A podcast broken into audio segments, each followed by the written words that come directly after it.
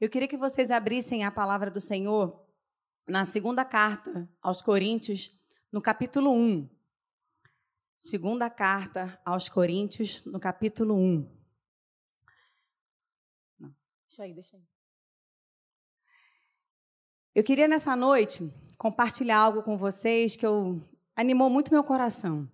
E eu estou com o coração alegre, porque eu creio com a mesma esperança que eu fui visitada, eu creio que o Espírito Santo vai visitar você também nessa noite. Antes de eu ler especificamente o texto, que eu quero conversar um pouquinho com vocês nessa noite, só quero fazer um panorama, né? Essa carta de 2 aos Coríntios, ela é uma carta bem diferente da primeira. A primeira carta, quando o apóstolo escreve para a igreja aos Coríntios, uma igreja que o apóstolo diz que sentiu dores, né, que ele gerou como quem gera filhos. Apóstolo Paulo ele foi um pouco duro em algumas colocações com essa igreja, porque eles estavam permitindo algumas coisas que precisavam ser consertadas. E como um pai que disciplina um filho, assim fez o apóstolo na primeira carta. Mas nessa segunda carta aqui, o apóstolo Paulo ele já vem meio que abrindo o coração. Sabe assim, ó, o apóstolo estava querendo ser acarinhado por aquela igreja. E ele começa a compartilhar um pouquinho dos sofrimentos que ele tinha sofrido, as aflições que ele tinha passado, mas dizendo para aquela igreja que tudo aquilo tinha um objetivo, que com o consolo que ele mesmo havia recebido da parte do Senhor, ele consolaria os outros. Então ele vem compartilhando essa, essa experiência, né? O quanto, o quanto que muitas vezes é árdua o ministério, as dificuldades que ele enfrenta, as aflições. E com relação às aflições, que ele vai começar falando aqui a partir do verso 8, que é o que eu vou ler com vocês, existem algumas especulações, porque algumas coisas no texto bíblico, elas não estão tão, tão óbvias. Mas o apóstolo Paulo, nesse texto que eu vou ler agora com vocês, ele vai relatar uma experiência, uma das experiências mais difíceis que ele enfrentou no seu ministério. Ele fala de uma experiência né, que veio como uma sentença de morte, uma experiência que roubou dele a esperança da vida. Uma experiência tão difícil, tão pesada, que Paulo pensou que daqui ele não seguiria adiante. E os estudiosos levantam várias possibilidades, até porque, sim, se teve um homem que sofreu por pregar o evangelho, foi o apóstolo Paulo. Alguns dizem que essa experiência terrível possa ter sido alguma, alguma das situações de possível naufrágio que Paulo enfrentou, alguma enfermidade, porque até hoje ninguém sabe o que é o tal do espinho na carne do apóstolo Paulo. E também sugerem que possa ter sido uma das aflições que ele enfrentou em Éfeso.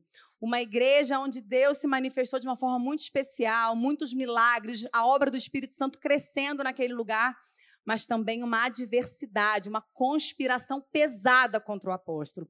Então, assim, é nesse contexto aqui que nós vamos conversar um pouquinho, né? Aprendendo com Paulo o que, que ele aprendeu nessas aflições que ele enfrentou aqui nesse contexto. Eu vou ler com vocês do verso 8 ao verso 11.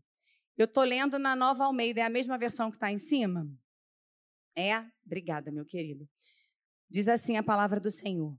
Porque não queremos, irmãos, que vocês fiquem sem saber que tipo de tribulação nos sobreveio na província da Ásia.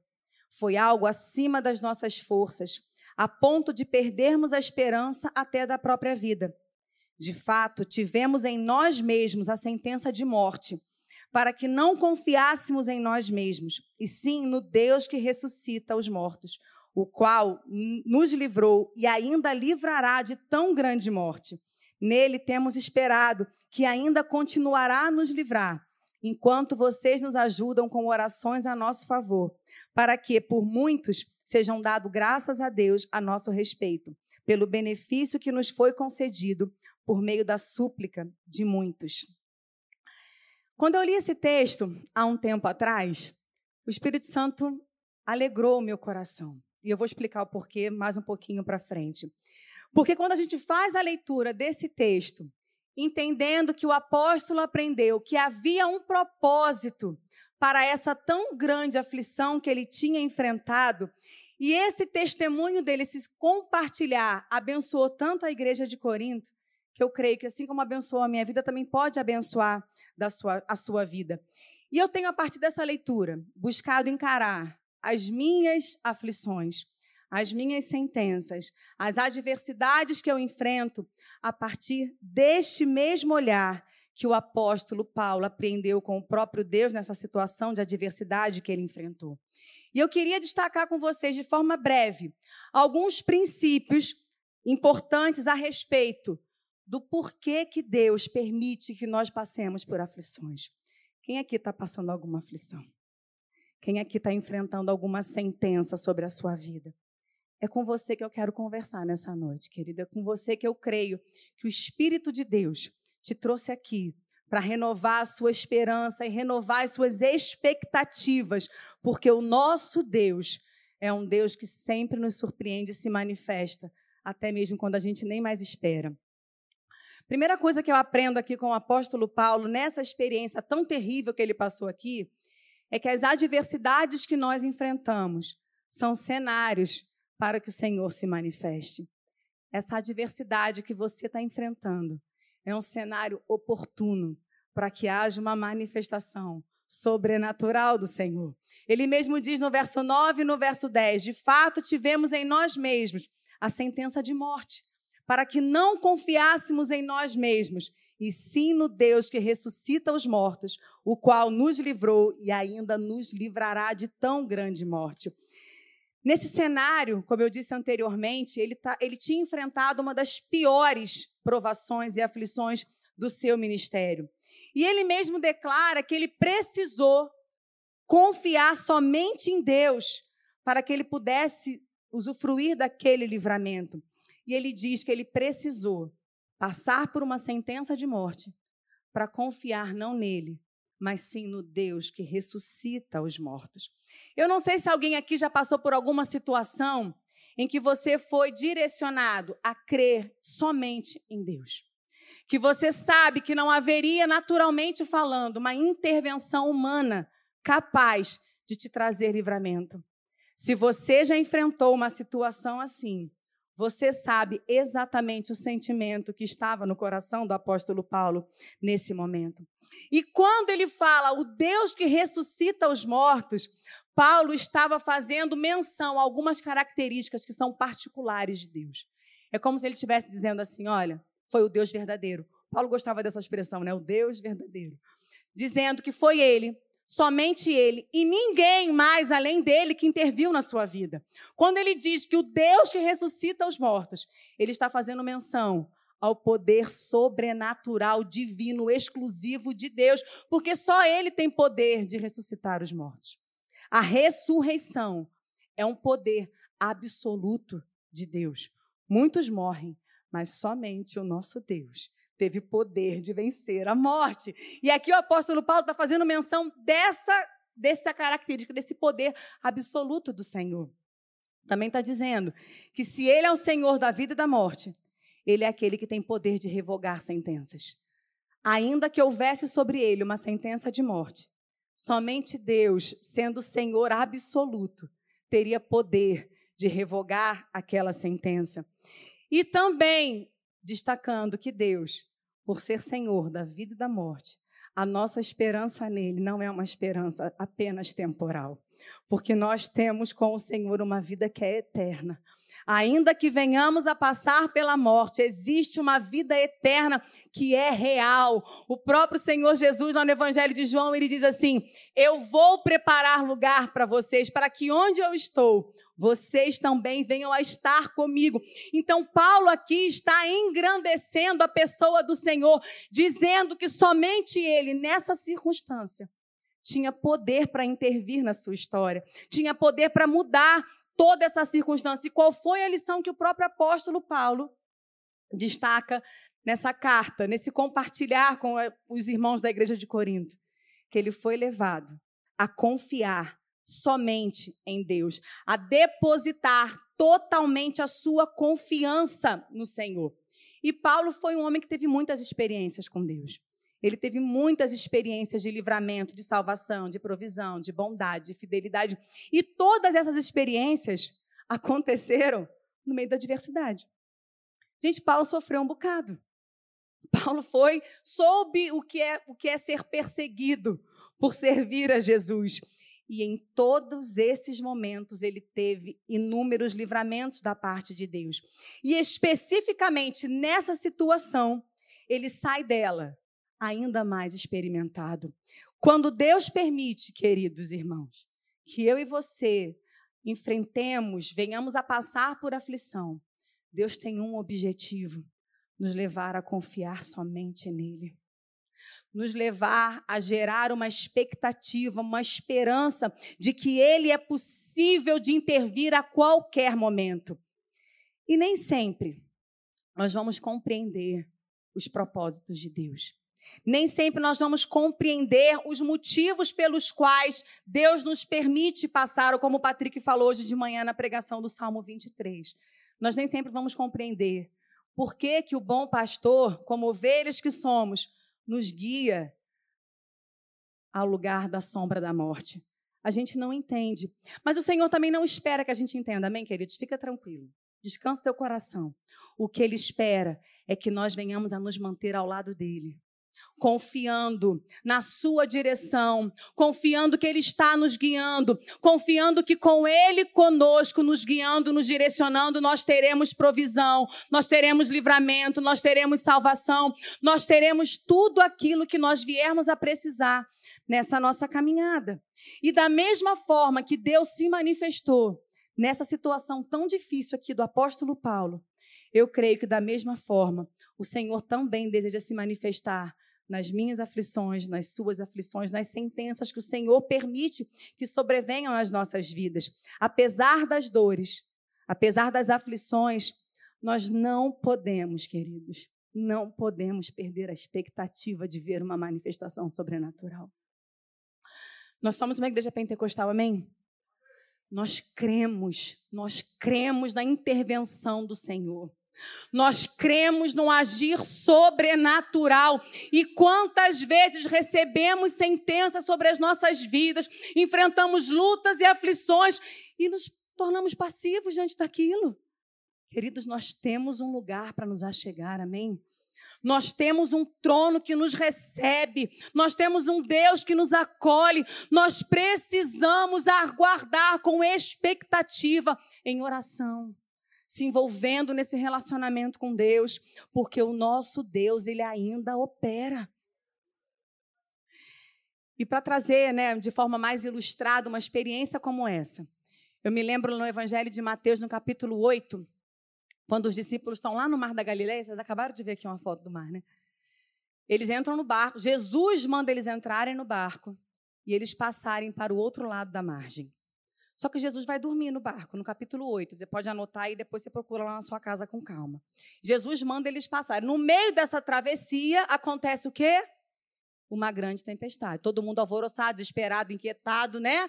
E acorda Jesus, Jesus levanta, repreende o vento, acalma o mar. E os discípulos falam o quê? Quem é esse? Eles eram discípulos de quem, gente? Eles eram discípulos de quem, gente? Eram discípulos de Jesus e eles se olham e perguntam: quem é esse? Eles ainda não tinham a dimensão da grandeza daquele que estava no barco com eles. Um pouquinho mais para frente, no capítulo 14 do mesmo evangelho, Jesus bota eles no barco, bora atravessar de novo para o outro lado. Gente, já, já aprendemos a primeira, né? Então vamos lá. Atravessa para o barco, do outro lado acontece uma mega tempestade, Jesus dessa vez não está no barco, Jesus está no alto da montanha. Aí diz que lá, pelo tardar da noite, na virada lá da madrugada, Jesus vem andando sobre o mar. Aí tem aquela cena, né? Meu Deus, é um fantasma. Não, é que é isso, é o Senhor. Entenderam que era o Senhor, ok? Pedro sai, anda sobre as águas, mas diz o texto que quando ambos pisam no barco novamente, todos que estavam no barco, os discípulos, diz que eles, aterrorizados, o adoram e fazem uma declaração. Verdadeiramente, esse é o Filho de Deus. Querido, isso precisa trazer uma esperança para o nosso coração. As tempestades, as aflições, as sentenças que nós enfrentamos são oportunidades para o Senhor se manifestar e se revelar a nós. Não é à toa que Paulo está falando, eu precisei enfrentar uma sentença de morte para que eu viesse a confiar no Deus que ressuscita os mortos. Você pode estar tá vendo só a sentença só a tempestade. Está no barco, está inquietado, está agitado. Mas o Senhor quer se revelar a você. O Senhor quer te conduzir nessa experiência a uma experiência maior, ainda mais aprofundada, numa revelação de quem Ele é, trazendo provisão, trazendo livramento. Os discípulos não sabiam, ainda tinham dúvidas de quem era Jesus. Mas quando eles viram as manifestações, as evidências de quem ele era, eles não tiveram mais dúvidas do poder que estava acessível à presença deles. Só quem não pode desistir é você. Só quem não pode desistir de crer é você. Você pode falar assim, Ana, mas tá difícil de alguém crer comigo. Crê você. Creia você. Peça ao Espírito Santo para te capacitar, para que você não desista. Você pode não estar vendo o fim dessa aflição. Você pode não estar vendo o desdobramento dessa sentença, mas você precisa se fortalecer em fé, em relacionamento e crer que o Deus que ressuscita os mortos, ele não mudou. Segunda coisa que eu aprendo aqui nessa experiência do apóstolo é que Deus tem as estratégias certas e o momento certo para vir ao nosso socorro. Deus tem as estratégias certas e o momento certo para vir em nosso socorro. Diz no verso 10: O qual nos livrou e ainda nos livrará de tão grande morte. O Deus que ressuscita mortos é o Deus que também ouve e responde o nosso clamor. E eu não estou querendo dizer com isso que Deus vai responder favoravelmente todas as orações que você fizer. O que, que eu quero dizer com favoravelmente? Deus não vai fazer o que você pede para Ele. Porque quando a gente entrega a nossa vida para Jesus, queridos, nós começamos uma caminhada de senhoria e serva, amém? Amém? Ele é o Senhor. Eu costumo dizer que a gente chama Jesus de Senhor e não é um pronome de tratamento, é um reconhecimento de autoridade. Não é porque ele é mais antigo do que você, que a gente aprende na escola, para nome de tratamento. Senhor, senhora, não é porque ele é mais antigo que você, não. É reconhecimento de autoridade. Então, se ele é o Senhor, quando nós apresentamos a ele as nossas petições, cabe a ele dizer o sim ou não. E quando porventura o não vier, ainda assim nós precisamos andar em confiança, sabendo que estamos sim sendo guiados pelo bom pastor que ainda quando a minha vontade entrar em desacordo com a vontade dele, a vontade dele vai ser melhor. E eu sei que na hora que o não vem, dói. Eu sei que dói. As aflições causam lágrimas. Você receber um não, quando você pede para Deus fazer alguma coisa, o Senhor faz diferente. Isso, querido, é soberania de Deus. Mas por que, que ele fez diferente? Eu não sei. Eu sei que, independente se for sim ou se for não, a vontade dele é boa é perfeita e é agradável. Essa é a vontade que precisa prevalecer nas nossas vidas, porque assim, Ele é o Senhor. Amém, queridos? Ele é o Filho do Deus vivo. Ele é o Verbo que encarnou e habitou entre nós. Ele é aquele que nos amou de tal maneira que nos reconciliou com Deus Pai e nos deu paz. É Ele. Então a vontade dele vai precisar prevalecer. E quando nós enfrentamos aflições, muitas vezes essas aflições vêm como sentenças para as nossas vidas. São situações que aparentemente elas não são momentâneas.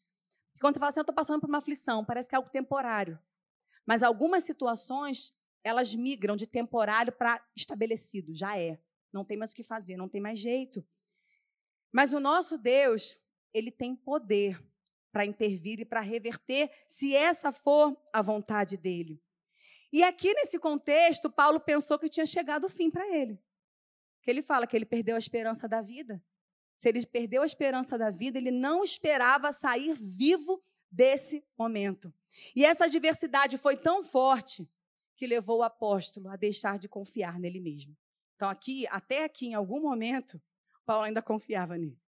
De alguma forma, apesar das experiências, ainda tinha algum resquício do Paulo, sendo Paulo, confiando nas suas habilidades, nas suas possibilidades, nas suas articulações.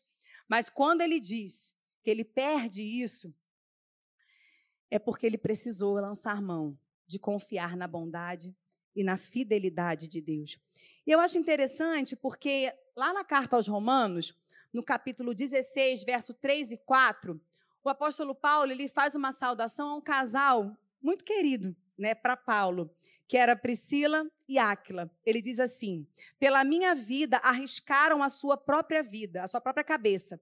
E isto lhes agradeço, não somente eu, mas também todas as igrejas dos gentios." E muitos estudiosos, quando mergulham nesse contexto aqui, eles entendem que Priscila e Áquila foram um livramento que Deus enviou para salvar o apóstolo Paulo daquele contexto ali. Porque o nosso Deus, que ele sempre tem um livramento. Ele sempre tem um meio, ele sempre tem uma estratégia, ele sempre tem um caminho, ele sempre tem uma maneira.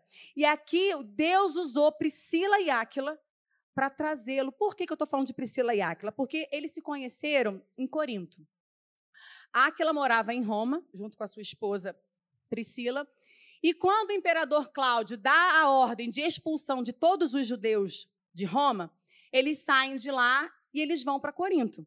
Só que a Bíblia diz que Áquila era fazedor de tendas. Quem era fazedor de tendas? Paulo. E por, por costume, quando Paulo chegava numa cidade, Paulo ia logo procurar né, as sinagogas para compartilhar a palavra, e andar pela cidade para conhecer as pessoas. E dizem que eles teriam se conhecido nesse contexto. Aparentemente, uma relação por afinidade. Aparentemente, um relacionamento que aconteceu naturalmente porque ambos tinham essa profissão. Então é natural quando você conhece alguém que trabalha né, na mesma coisa que você, já rola uma conversa, já troca né, uma experiência e tal. Só que quando ele sai de Corinto, eles tinham desenvolvido uma amizade tão próxima que ele leva consigo Priscila e Áquila. Cara, e aqui, querido, eu vi algo tão tão bonito nesse contexto, porque assim, Paulo não sabia o que ele ia enfrentar. Até porque ele chega em Éfeso e ele nem fica muito tempo em Éfeso. Em primeiro lugar, ele vai para outro lugar e depois ele retorna para Éfeso. E ali, naquele contexto, ele deixa Priscila e Áquila e vai viajar. Priscila e Áquila começa a fazer ali um movimento do compartilhar da palavra, chega Apolo, enfim, tem uma galera ali que vai começando a chegar ao evangelho. Só que quando Paulo volta, o que acontece? O evangelho vai chegando, as obras das trevas vão recuando, certo? Certo, queridos? Certo. Quando o evangelho chega, as obras das trevas vão recuando. Amém? É assim, não tem dúvida. E aí Deus usa esse casal para trazer livramento, ou seja, eles já estavam ali. E o que Deus ministrou no meu coração, querido, que me fez assim me alegrar muito, a, a provisão, o livramento que Paulo ia precisar lá na frente, já estava vindo junto com ele. Priscila e Áquila já estavam vindo com ele. O apóstolo Paulo não sabia as aflições que viriam, não sabia as sentenças que viriam, mas a provisão já estava do lado dele. A resposta ao futuro clamor dele já estava do lado dele. E aí eu me lembrei exatamente do texto que o Patrick compartilhou nessa manhã, no Salmo 23, que diz assim: bondade e misericórdia certamente me seguirão todos os dias da minha vida e habitarei na casa do Senhor para todo sempre. E aqui eu estou fazendo forçadamente mesmo uma aplicação ilustrativa. Claro que eu estou me referindo a Priscila e como uma resposta de Deus, mas também a provisão de bondade e misericórdia, seguindo nessa trajetória, porque quando nós passamos por esses tempos de sentenças e aflições, o Senhor, ele caminha conosco, querido. O Senhor ele vai enviar a resposta. O Senhor ele vai enviar a provisão. Não quer dizer que ele vai fazer o que eu ou você estamos pedindo para ele fazer, mas do jeito dele ele vai enviar e vai manifestar a sua bondade e a sua misericórdia. Aparentemente era uma amizade por afeição, mas não era era uma amizade pautada em um propósito muito bem estabelecido pelo Senhor. Porque a amizade para arriscar a cabeça não é qualquer amizade. Não é qualquer amigo que arrisca a cabeça por você. Quem sabe a resposta que você está esperando de Deus, o clamor que você está fazendo ao Senhor, não tem aí já alguma Priscila e um Áquila na sua vida, sendo um instrumento do Senhor. E você pode me perguntar assim, mas pastora, como é que eu vou saber quem é, quem é Priscila e quem é Áquila? Fica tranquilo, a adversidade vai revelar quem são para você. No momento certo, o Senhor há de abrir os seus olhos e há de te trazer esse entendimento. O socorro que você precisa, ele virá no tempo certo, estabelecido pelo Senhor. Esteja atento. Peça para o Espírito Santo abrir os seus olhos, para que você veja o quanto que a sua bondade e a sua misericórdia têm seguido você. Outra coisa que eu aprendo aqui é que nós precisamos né, deixar de acreditar em nós mesmos. O apóstolo Paulo fala isso. Mas esse deixar, isso não é um processo natural. Não é natural deixar de acreditar em nós mesmos. No verso 9, Paulo fala, né? De fato, tínhamos em nós mesmos a sentença de morte, para que não confiássemos em nós mesmos. Eu não sei para você, querido, mas é tão difícil para mim deixar de confiar em mim. É difícil esse, esse deixar, porque Paulo está dizendo que essa sentença de morte tinha um objetivo: levá-lo a deixar de confiar em si mesmo. E isso só passa a ser possível à medida que nós nos deparamos com a nossa incapacidade. Você só vai conseguir deixar de confiar em você mesmo quando você for apresentado às suas limitações e às suas capacidades. E isso é difícil. Humanamente falando, é muito complicado, porque quando você se depara com uma coisa que você não tem poder para intervir, poder para mudar, recursos para investir, é um confronto grande. Porque a gente sempre está tentando resolver os nossos problemas, amém, queridos? Vocês não tentam, não? Eu tento. Eu tento. Toda vez que surge um problema, surge uma aflição, a gente vai tentando resolver. A gente vai buscando recursos, vai buscando contatos, vai tentando, vai ligando, vai perguntando, vai conseguindo, vai correndo atrás. A gente vai tentando. Só que algumas situações na nossa vida não há o que possa ser feito para reverter. Não há o que possa ser feito para mudar. Não há o que possa ser buscado, não há pessoa, não há meio, não há nada que possa trazer a solução que você precisa. E é exatamente nesse momento, quando todas as nossas possibilidades, elas fracassam, que a gente é convidado a levantar os nossos olhos para o alto e contemplar que é do alto que vem o nosso socorro. E contemplar que é do alto que vem a provisão que nós tanto precisamos. Quantos de nós não desejamos ver milagres acontecer? Eu amo, querido. Quando eu escuto de um milagre, meu coração já começa a saltitar aqui dentro. Glória a Deus, porque é tremendo. Quando você vê, o que, o que é um milagre? Um milagre é um reverter de uma situação que estava acabada. É a mudança de um percurso. Só que para que haja um milagre, tem que ter uma sentença antes, não tem jeito.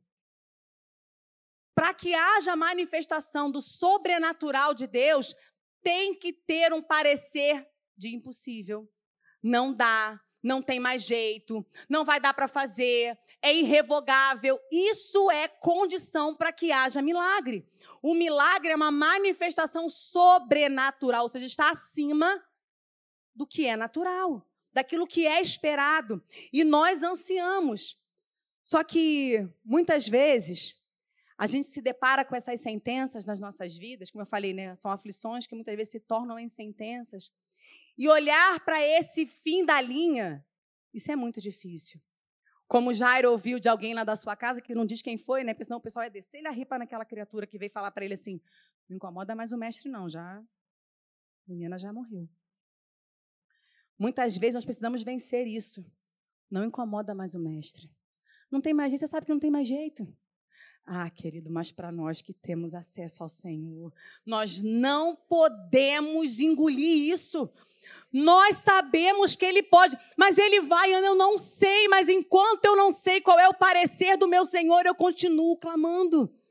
Nós precisamos continuar batendo, precisamos continuar insistindo, pedindo, porque o nosso Deus, Ele ainda opera no sobrenatural. E esse processo de deixar de confiar em si, ele é doloroso porque ele é um esvaziamento. Você vai se rendendo. Você vai sendo vencido pelas circunstâncias.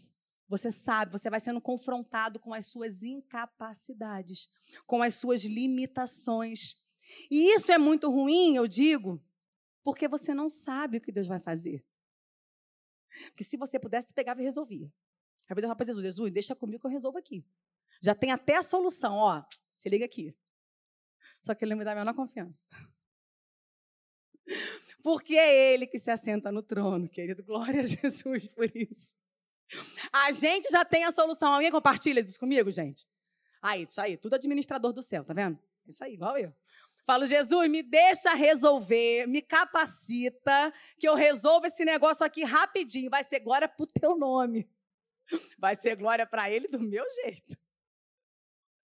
Só que com Jesus não é assim, queridos. Não é desse jeito que funciona. E aí eu estava me lembrando, enquanto eu escrevi essa reflexão, de uma mensagem que a pastora pregou aqui há uns dois domingos para trás, eu acho. Estava falando sobre Moisés e Deus, né? Quando o povo. A gente dá trabalho para Deus, né, gente? Vocês sabem disso, né? O povo estava me, né, me irritando o pai, e aí o pai fala assim: então tá bom, fazer um negócio. Você vai, eu vou mandar um anjo. Vocês vão com o anjo e eu vou ficar, não vou mais andar com vocês, não, entendeu? Vocês estão me dando muito problema. O anjo vai. Aí Moisés fala assim: olha, o anjo eu não quero. Se o Senhor não for comigo, eu não vou. E aí a pastora usou uma expressão que aquilo ali eu, eu gravei, e eu até escrevi na minha, no meu caderninho de devocional. Se não for do teu jeito, eu não quero. Mas esse, se não for do teu jeito, isso é uma declaração de alguém que já não já deixou de confiar em si. Porque a gente tem meios, a gente tem estratégia, a gente tem um monte de ideias para resolver os problemas. Só que, infelizmente, há momentos e situações na nossa vida que os nossos meios, ideias, recursos são falhos e são incapazes. E aí nós precisamos nos lembrar, Senhor, se não for do teu jeito, eu não quero. E por mais que essa falência de possibilidade seja muito ruim da nossa perspectiva, na perspectiva de Deus, ela é muito boa. Quando a gente vai falindo em possibilidades de ação, do nosso lado é ruim, porque a gente quer resolver. Mas da parte de Deus, ela é boa. Você pode me perguntar assim, ah, Ana, mas em que, que isso é bom? Porque quando você, quando eu deixo de acreditar em mim mesmo, de confiar em mim mesmo, eu começo a confiar somente no Senhor, querido. E aí a gente larga a gente para de resistir. A gente para de querer brigar. A gente para de querer fazer cabo de guerra com o Espírito Santo. Sabe fazendo cabo de guerra? Eu oro assim, Senhor, que a tua palavra me vença todos os dias. Que o Espírito Santo me ganhe em argumentos todos os dias. Porque essa é a vontade de Deus para as nossas vidas. Essa confiança essa confiança no agir do Senhor, essa confiança de que não vai dar por mim, mas que tem um meio que pode acontecer e que é por Ele, essa confiança muda a minha perspectiva diante das aflições. Essa ótica transforma a nossa maneira de olhar as coisas, porque o que, que é um diagnóstico diante do Deus que ressuscita os mortos? O que, que é um parecer da justiça diante daquele que se assenta e governa no trono do universo. Essa perspectiva ela alimenta a nossa fé e que por mais que naturalmente seja doloroso, o fim é extremamente proveitoso.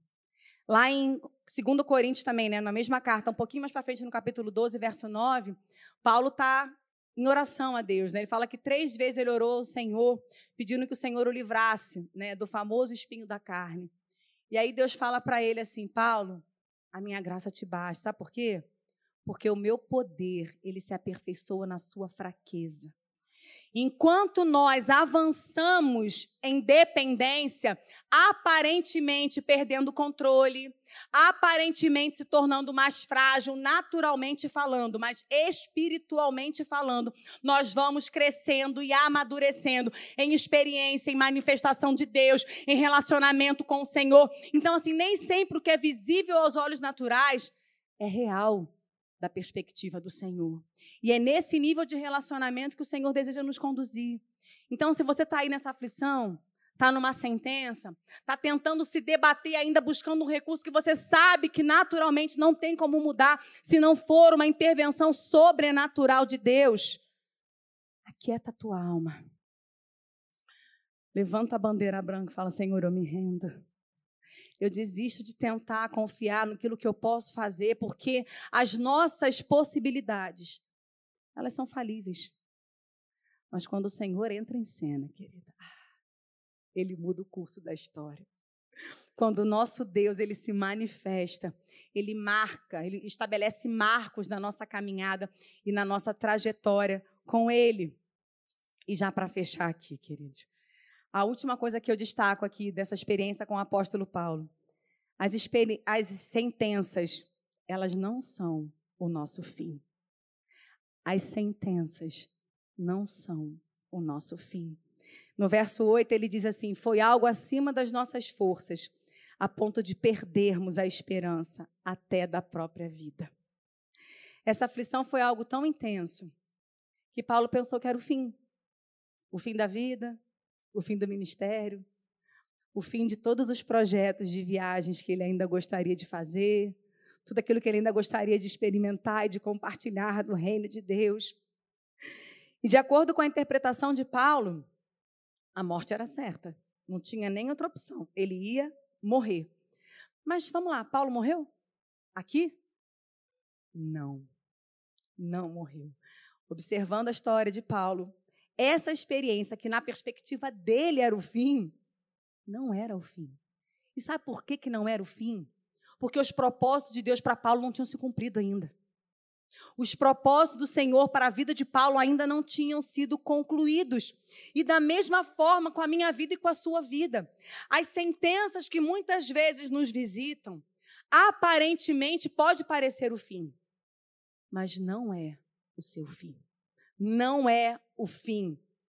Nós passamos por aflições, a gente chora, a gente se entristece, a gente se magoa, mas o fato de tudo isso acontecer não quer dizer que a sentença vai se cumprir. E se porventura o Senhor não fizer diferente daquilo que você espera que ele faça, se renda à sua soberania. Mas o nosso Deus é um Deus de propósitos e todos aqueles que são dele, nada acontece fora daquilo que está proposto pelo nosso próprio Deus. E eu não estou falando isso para te agradar. Isso é um cuidado do Senhor para com as nossas vidas. Nós precisamos entender e crer que a nossa vida está debaixo de um propósito muito bem estabelecido. Tem um personagem bíblico, José, lá no Antigo Testamento. Ele também recebeu uma sentença dos seus irmãos. Os irmãos disseram o que para ele? Você vai ser escravo. Venderam ele para um mercador, né, no meio do deserto, para levar ele para ser escravo em qualquer buraco da terra. Fato é, José viveria como escravo. Mas Deus tinha um outro propósito para a vida de José. Deus tinha um projeto. E até mesmo aquilo que foi intentado contra a vida dele, lá em Gênesis, no capítulo 50, verso 20, você pode acompanhar essa história de uma forma mais, mais detalhada. José fala: O mal que vocês intentaram contra mim, o meu Deus transformou em bênção. Então, querido, as, as sentenças elas podem vir.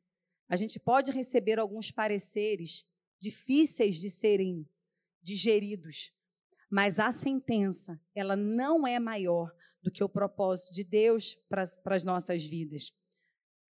Nem mesmo a morte nem mesmo a morte pode impedir o propósito de Deus, porque nós temos um propósito eterno, amém, queridos? Nós temos um propósito eterno. A nossa vida ela não acaba aqui. Nós temos uma vida eterna. a ser compartilhada integralmente na presença do Senhor. E é por isso que nós vamos praticando aqui em comunidade, na igreja, nos reunindo, praticando louvor, adoração, oração, porque isso é o que nós vamos fazer na eternidade. É isso que nós vamos viver na eternidade uma presença constante que nos leva à adoração, à comunhão, à redenção, à entrega. É isso que nós vamos fazer lá. É por isso que nós não podemos desistir do projeto Igreja, que foi fundado pelo próprio Senhor Jesus Cristo. Porque nós praticamos aqui o que será pleno em toda a nossa eternidade. Eu me lembro também de um outro personagem, o profeta Elias. Elias, lá no livro de 1 Reis, Elias foi um profeta ousado, né, querido? Elias causava. Elias desafiou os profetas de Jezabel, né? Enfim, confrontou todo mundo no Monte Carmelo, desceu fogo do céu, o homem cheio do poder de Deus, até que Jezabel ficou chateada com ele, falou: vou acabar contigo. Amanhã, o dia não amanhece se tu estiver vivo. Gente, este homem cheio do poder, cheio da autoridade, da intrepidez, se esconde numa caverna. Esse homem se esconde numa caverna. Por quê? Porque vem uma sentença sobre ele. Elias achou que ele ia morrer. Elias, ele chega a pedir a morte para Deus, fala: Senhor, me leva. Do tipo, me leva o Senhor para ela não me mandar ir. Entendeu? Adianta aqui, porque eu não quero ir pela mão dela. Elias estava certo que ele ia morrer. Só que Elias morreu ali? Não porque os propósitos de Deus ainda não tinham se cumprido na vida de Elias. O nosso Deus, querido, ele é um Deus fiel, amém? O nosso Deus, quando ele nos chama, nos faz filhos, ele estabelece propósitos estabelecidos para as nossas vidas e ele nos guia intencionalmente, ainda que venham sobre nós aflições, lutas, sentenças, tristezas, lágrimas, nada acontece sem que haja permissão do Senhor. E quando Ele permite, Ele tem um propósito. Quer se manifestar, quer nos levar a não confiar na gente, quer nos conduzir a uma confiança integral na suficiência do seu pastorado sobre as nossas vidas. É proposital. O Senhor, quando permite as adversidades, Ele tem uma intenção naquilo, queridos. E não é de morte. Muito pelo contrário. Porque quando o Senhor Jesus está, é vida. Ele é o caminho, ele é a verdade e ele é a vida. E você pode olhar para a sua situação e falar assim: Ana, mas daqui não sai vida. Quem te falou? Ele restaura os lugares assolados. Aonde que está assolado na sua vida? É o seu coração? São as suas emoções? É o que é o diagnóstico, é o parecer? Queridos, o nosso Deus é vida. E aonde ele passa, ele gera vida. Você pode não estar vendo, mas o rio de Deus por onde passa gera vida. E essa experiência que você pensa que vai te parar, que acaba tudo, eu quero te dizer nessa noite, não acaba. Não acaba. E mais uma vez, nessa história de Elias, bondade e misericórdia de Deus se fazem presente. Diz que o anjo aparece. Ah, querido, um anjo, fala sério, né? Um anjo. Um anjo servindo pãozinho. Um anjo aparece para alimentar, para matar a sede. Fala, descansa mais um pouco, Elias.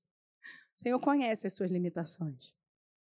O Senhor, Ele sabe o tempo de te deixar descansar, mas também Ele sabe o tempo de te levantar e de fazer caminhar, porque essa história não acabou ainda. Essa história não acabou ainda. E Ele caminha, diz que aquela comida, Ele caminhou 40 dias e caminhou 40 noites. A sua história não acaba aqui a minha história não acaba aqui. O Senhor, Ele há de nos alimentar, Ele há de nos fortalecer, e Ele há de nos fazer continuar caminhando a despeito de sentenças, aflições, adversidades. Sabe por quê? Porque o propósito dele ainda não se concluiu na nossa vida. E nós viveremos, para a glória do nome do nosso Senhor Jesus, integralmente, tudo aquilo que Ele tem proposto para as nossas vidas. As adversidades são cenários para que Deus se manifeste. Deus ele tem um tempo e a estratégia certa para vir ao seu socorro. Deixe, sem medo, de confiar em você. Pode, pode confiar integralmente no Senhor. E essa sentença ela não é o fim. E aqui para encerrar, querido. Nesse texto que nós lemos, diz que ele enfrentou sentença de morte para que não confiássemos em nós mesmos, e sim no Deus que ressuscita mortos. E aí, quando eu estava lendo esse texto, eu creio que o Espírito Santo ministrou algo no meu coração, porque o Espírito Santo fala conosco na palavra, amém, querido?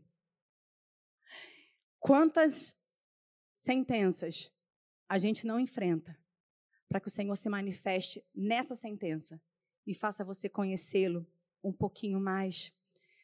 Muitas vezes pode ser uma sentença de falência para que você deixe de confiar em você e passe a confiar nas suas deixe de confiar nas suas habilidades profissionais e passe a confiar no Deus que restaura a sua vida financeira. Quem sabe você recebeu uma sentença de um desemprego para você deixar de confiar em si mesmo e confiar no Deus que envia a provisão e abre as portas.